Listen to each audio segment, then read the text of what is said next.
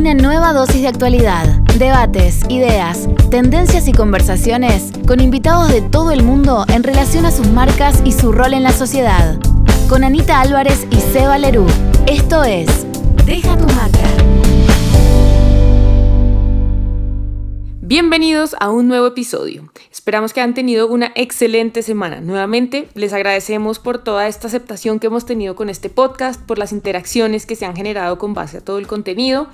Y hoy vamos a tener un episodio súper entretenido y una entrevista que les dará ganas de salir jugando. Sebas, cuéntanos qué vamos a escuchar hoy. En la dosis de noticias veremos la evolución de los inodoros. Sí, escucharon bien. Hablaremos también sobre cómo están haciendo los bares en Asia para abrir luego de pasar por lo que fue la peor parte de la pandemia para ellos. Mencionaremos también cómo Rappi entrará al mundo de los videojuegos. Y además tendremos como invitado a un experto en juegos para marcas que nos contará de qué se trata esta interesante disciplina. En el Elevator Pitch se presenta una startup chilena que busca ayudar a las personas con restricciones alimentarias a encontrar la comida que les acomode de una forma más simple. Aplaudiremos esta semana a una iniciativa que premia mujeres destacadas del marketing en diferentes países y a las marcas CIA y Domino's Pizza. Esta es la dosis de actualidad. Xiaomi, la marca de tecnología china, no deja de sorprender y empujar sus límites hacia más gadgets de uso diario dentro de los hogares. Esta vez tocó que integraran su tecnología a los inodoros, así como lo oyen, donde van a poder encontrar desde la regulación de la altura o la calefacción.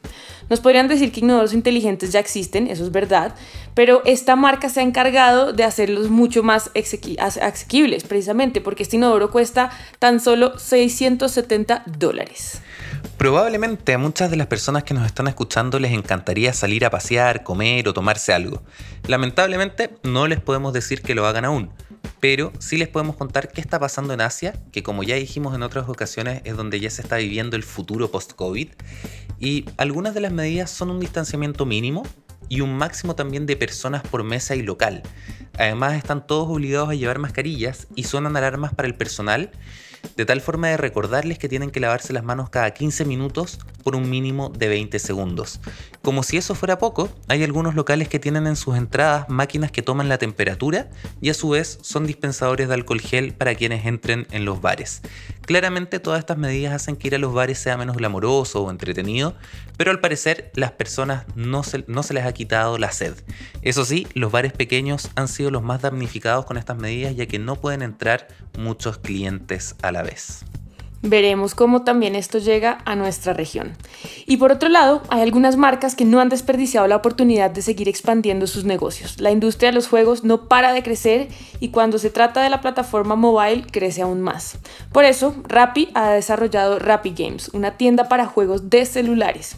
Lo que lo hace especial, según ellos, es la sección de sus juegos eh, que precisamente cumplen criterios de simplicidad y de muy alta calidad. Además, van a permitir ganar puntos para descuentos o productos de su plataforma tradicional. Muchos de los que trabajan en marcas se preocupan, o por lo menos debiesen, eh, por cómo están aplicados los colores de su manual de marca. También muchos equipos creativos en sus procesos tienen que definir colores o inspirarse con existentes que encuentran en distintos lugares. Ahora, la compañía Pantone, cierto reconocida a nivel mundial, ha sacado una solución que se llama Pantone Color Match Card, que permite encontrar fácilmente a través de una tarjeta y tu celular el Pantone exacto del color que te gusta.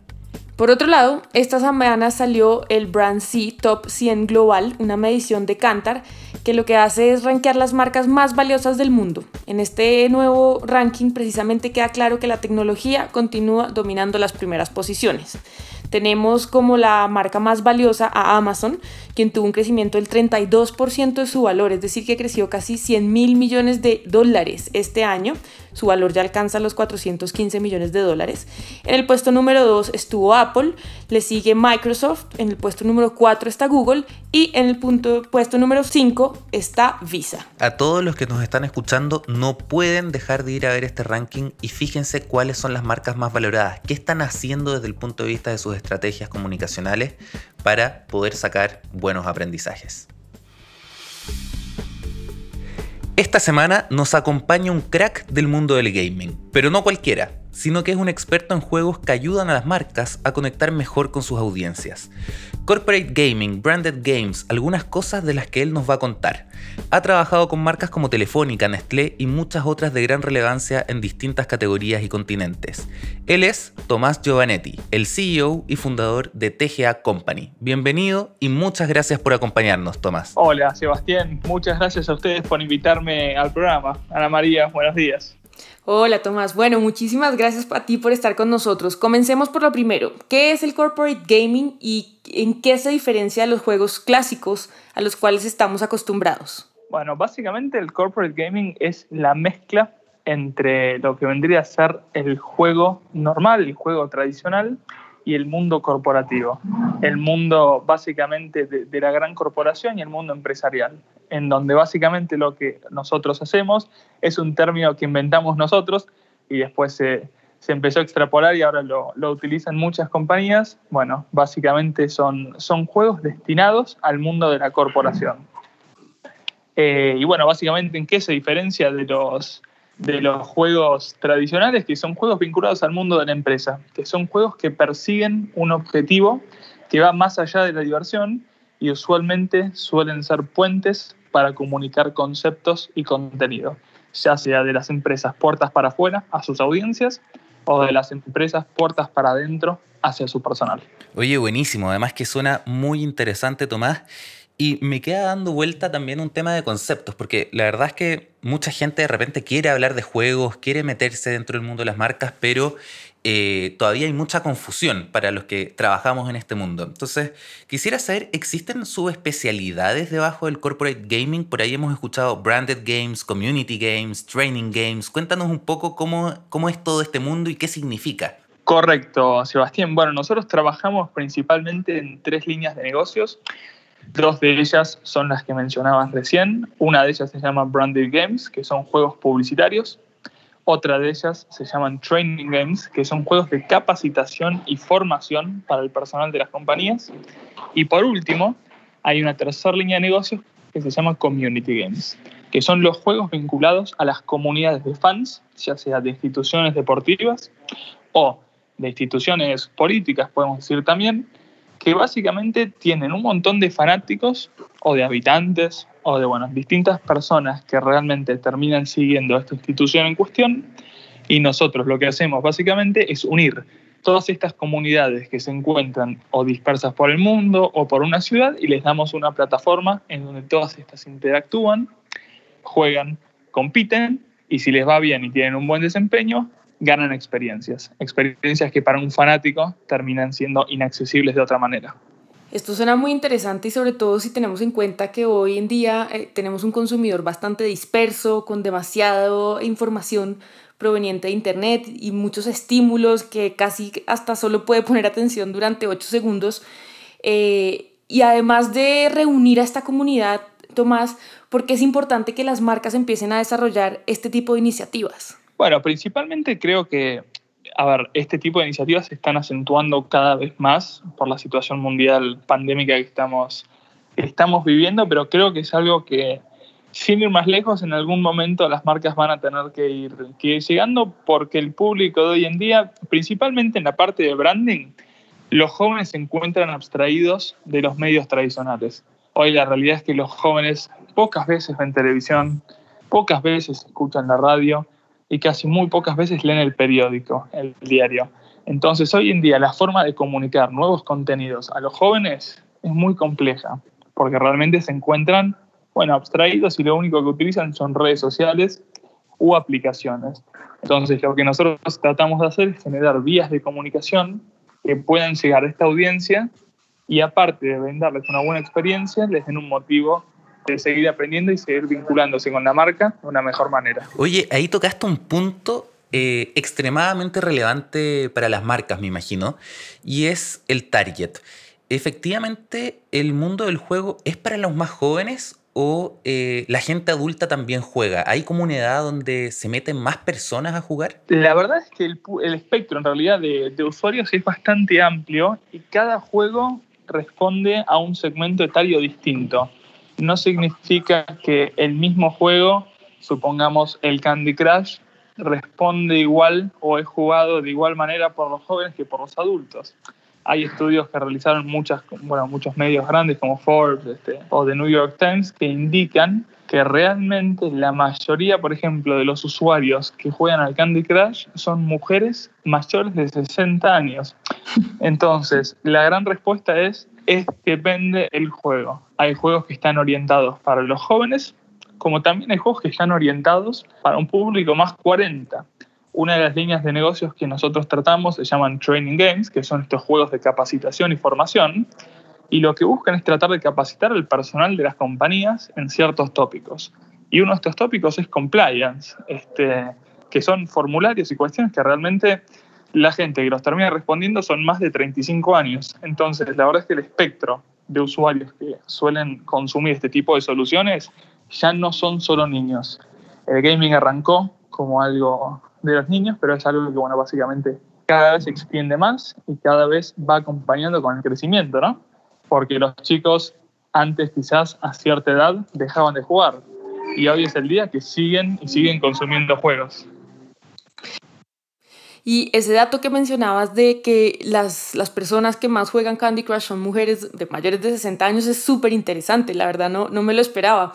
Eh, dentro de todo el espectro que ustedes tienen y toda la data que ustedes pueden recibir a partir del entendimiento eh, de este consumidor que está jugando su producto, eh, cómo pueden usar las marcas la data que se levanta o toda esta información que ustedes empiezan a recopilar. Bueno, es una gran, gran pregunta, este, Ana María. Yo te cuento, nosotros siempre contamos un caso ejemplar, que es el caso de 47 Street, una marca argentina de, ropa, que el público y el target de ellos son jóvenes, en este caso son niñas jóvenes, en donde, bueno, básicamente nosotros obtuvimos distintos tipos de información, básicamente data personal, de los nombres, los apellidos, demás, data de juego, data in-game data, que son, digamos, cuántos minutos pasaron adentro del juego, qué opciones eligieron más y demás, y terminamos sacando un tipo de información que es lo que realmente más valor le genera a, las compañías, que es lo que nosotros denominamos behavioral data, que es básicamente un análisis conductual de cómo el usuario se comporta adentro del juego. Y en este caso de 47 Street, ese análisis nos sirvió para entender cuáles eran los gustos, las preferencias y hasta las tendencias de los usuarios a través del juego. Porque los usuarios entraban, jugaban iban superando niveles, cada vez que ellos, bueno, les iba bien adentro del juego y tenían un buen desempeño, se los premiaba, y después nosotros, dados los resultados y acciones que toman adentro del juego, nos ocupamos de entender qué son los gustos y preferencias que ellos tienen. Buenísimo, o sea, de verdad que hay data relevante para que las marcas vean que más allá de un juego didáctico, entretenido, eh, de verdad lo que uno está levantando es, es, entender a sus consumidores, ¿no? Y que eso les va a servir para sus negocios también. Y en esa lógica, desde el punto de vista de los juegos y, digamos como entender el comportamiento, ¿hay estilos eh, definidos que sean mejores para las marcas? O generalmente uno podría decir que, te voy a inventar, eh, una marca podría tener un juego como Call of Duty? ¿O son distintos los estilos que hay que tener? No, usualmente, a ver, hay cierto patrón de, de juegos que realmente se repiten, que son los juegos que se llaman hyper casual, o arcade, que son los dos tipos de juegos bueno, más comunes hoy, porque son juegos que son fáciles de entender y más que nada son juegos que ya se probaron en el mercado. Supongamos un juego como Preguntados o un juego como el Temple Run o como el Candy Crush, son juegos que no requieren, primero, de una PlayStation como lo puede llegar a requerir el Call of Duty o de un dispositivo, un hardware muy pesado, como tampoco requieren de mucha experiencia a la hora de jugar porque como bien estábamos hablando minutos atrás, hay un tema también generacional y hay un tema de las edades. Y para una persona de 50 años, tener que aprender, que quizás no está muy vinculada al mundo de la tecnología, este, tener que aprender cómo jugar y cómo bajarse el proyecto, cómo utilizar un control de, de la PlayStation, cómo coordinar tantas acciones al mismo tiempo, no es simple. Ahora, el tipo de juegos como los Hyper Casual son juegos que tienen mecánicas muy simples. Entonces jugás deslizando el dedo o jugás completando ciertas cosas. Y en ese tipo de juegos en particular, creemos nosotros, y somos los que más apostamos, que las compañías deberían tener, porque tanto el usuario, ya sea cualquier edad que tenga, como en este caso lo puede llegar a ser un consumidor o el personal de la compañía, no tienen que gastar mucho tiempo aprendiendo cómo jugar. Simplemente lo descargan, juegan y van directamente a lo importante, que es conocer lo que la compañía quiere comunicar. Y si vamos antes de que este juego llegue a, las manos del usuario, ¿cómo está el proceso para desarrollar un juego de marca? ¿Llega a una empresa, los convoca a ustedes y cómo es ese proceso de creación? Bueno, es, otra, es otra gran pregunta. El proceso es, bueno, es, tiene, tiene dos formas. Uno, o las empresas nos convocan a nosotros, que hace años atrás nosotros estamos en la industria hace cinco años, y hace cinco años era muy complejo que las compañías nos llamen directamente porque todavía no estaban conscientes de lo que es este tipo de desarrollos.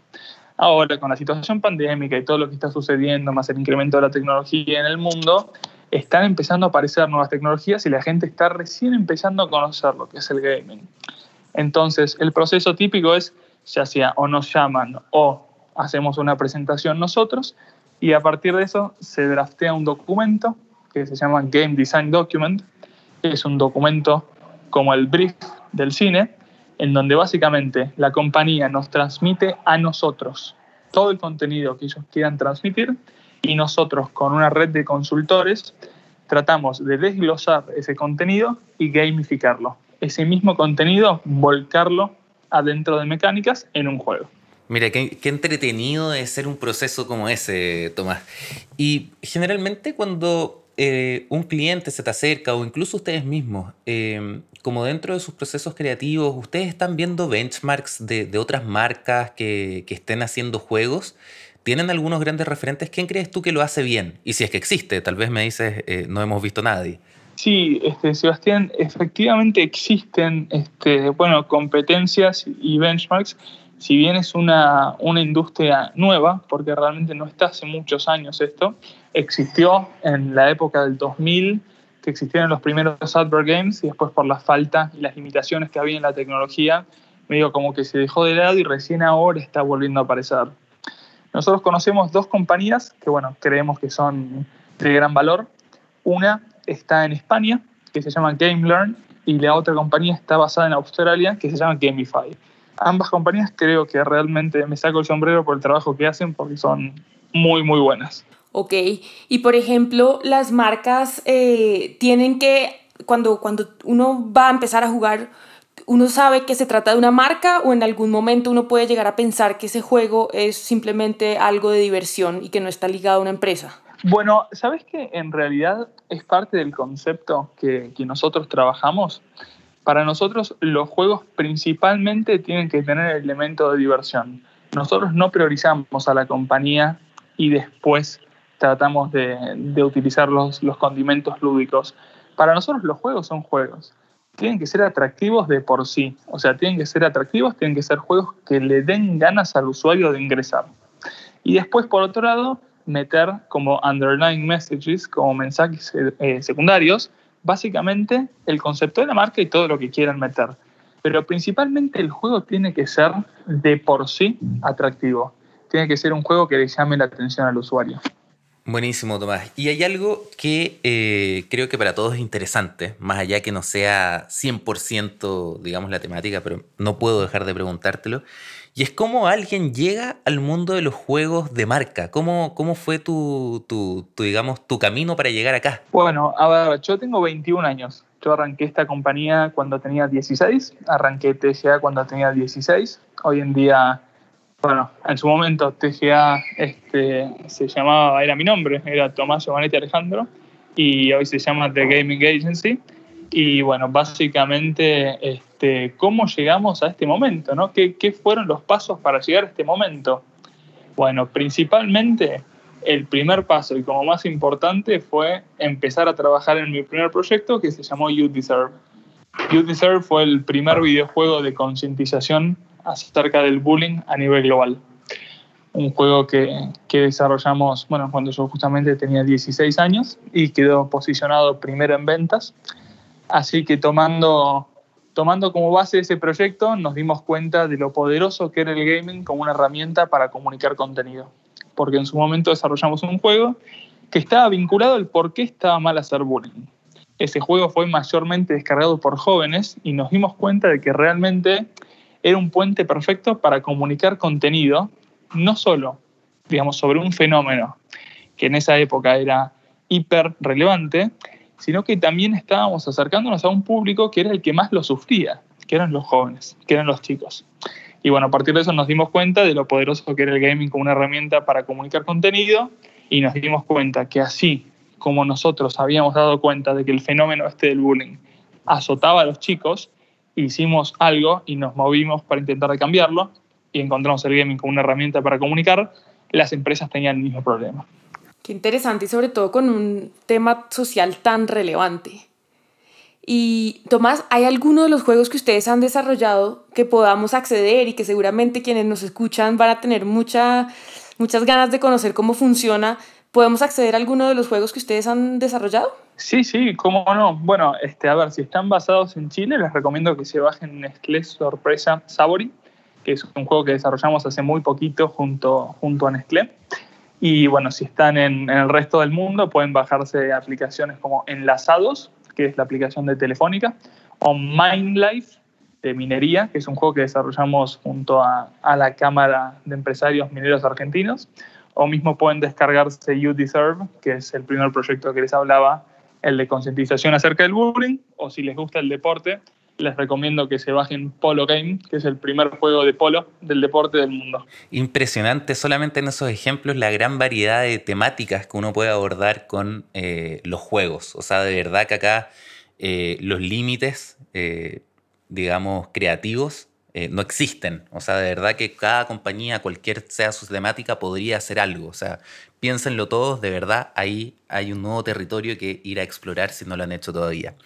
Y para ir cerrando, Tomás, quisiera mm, preguntarte, aprovechando tu lado, digamos, desde los juegos, pero también tu lado eh, súper emprendedor que comenzaste a los 16 años, como dijiste, ¿qué consejo le darías hoy día a las personas que están en el mundo del marketing y que tienen ganas de sumarle esta disciplina a sus propias marcas? Bueno, principalmente, a ver, este, creo que es una gran pregunta y la verdad nunca, nunca me la planteé.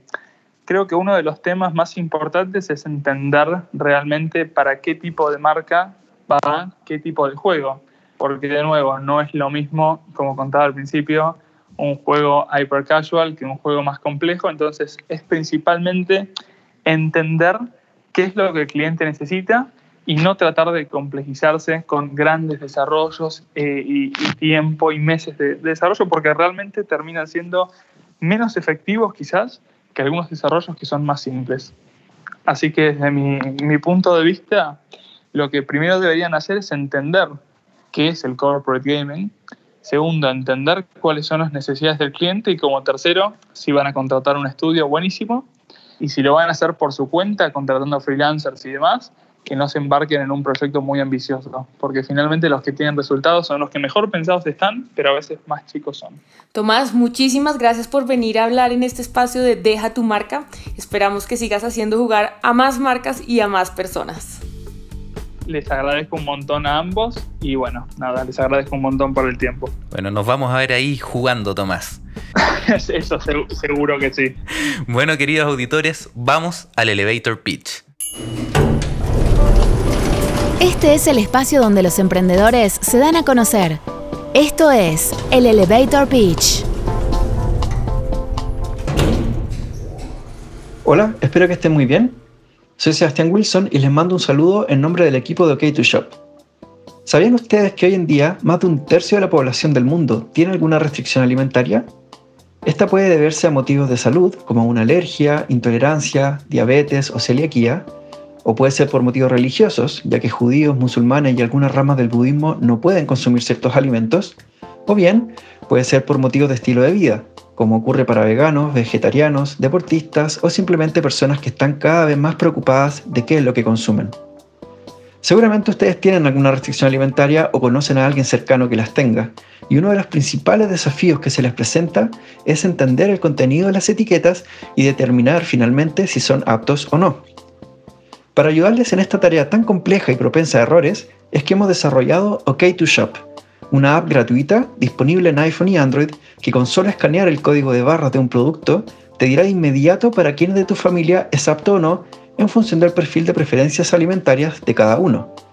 Pero no solo eso, también te mostraremos de manera clara y ordenada la lista completa de ingredientes, trazas, tabla nutricional, sellos y certificados, junto con una lista de productos alternativos en caso que el producto que hayas buscado no sea apto para ti.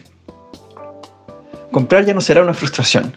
Con OK2Shop no tendrás que perder tiempo leyendo y entendiendo etiquetas, buscando significado de ciertos ingredientes en Google o leyendo listados interminables en formato PDF. Para simplificar tu vida, nuestro equipo de nutricionistas ha analizado más de 16.000 productos alimenticios que se comercializan en Chile y cada semana añadimos más y más productos de otros países de Latinoamérica. Habiendo dicho todo esto, les dejo esta la invitación a que busquen OK2Shop en la tienda de aplicaciones de su teléfono y que visiten nuestro sitio web www.ok2.shop para obtener los links de descarga, leer los artículos que publicamos en nuestro blog y saber cómo integrar OK2Shop a sus propias apps o tiendas online. Los aplausos de esta semana van para Women to Watch, que premia a mujeres destacadas del mundo del marketing y medios. Esta semana lo hicieron en Colombia y Argentina. Una tremenda iniciativa que esperamos que cada año ponga más valor en lo que cada una de estas mujeres hace por la industria. Estaremos publicando las ganadoras en nuestro Instagram para que conozcan más de su trayectoria y sus logros. Aplauso para ellas y también para quien organiza este premio. Otros aplausos van para la marca de moda CIA, que lanzaron una campaña para agradecer a todos aquellos que desinteresadamente han ayudado en este tiempo de pandemia. Además pusieron a la venta una colección de camisetas de la cual se destinarán sus ingresos a organizaciones que han apoyado a quienes más lo necesiten. Aplausos para ellos. Y un delicioso aplauso también para Domino's Pizza, que lanzó una campaña homenajeando a todos esos vecinos en España que hicieron que la cuarentena fuera mucho más amable y llevable. La marca invitó a sus seguidores a que enviaran un mensaje eh, a su Instagram donde expresaran lo que le querían decir o por lo que le querían agradecer a sus vecinos que marcaron la diferencia. Domino's seleccionó los mejores y les envió a estos una caja personalizada con el mensaje que obviamente llevaba una deliciosa pizza caliente y que obviamente fue viral en las redes sociales. Pueden ver también su video en nuestra cuenta de Instagram.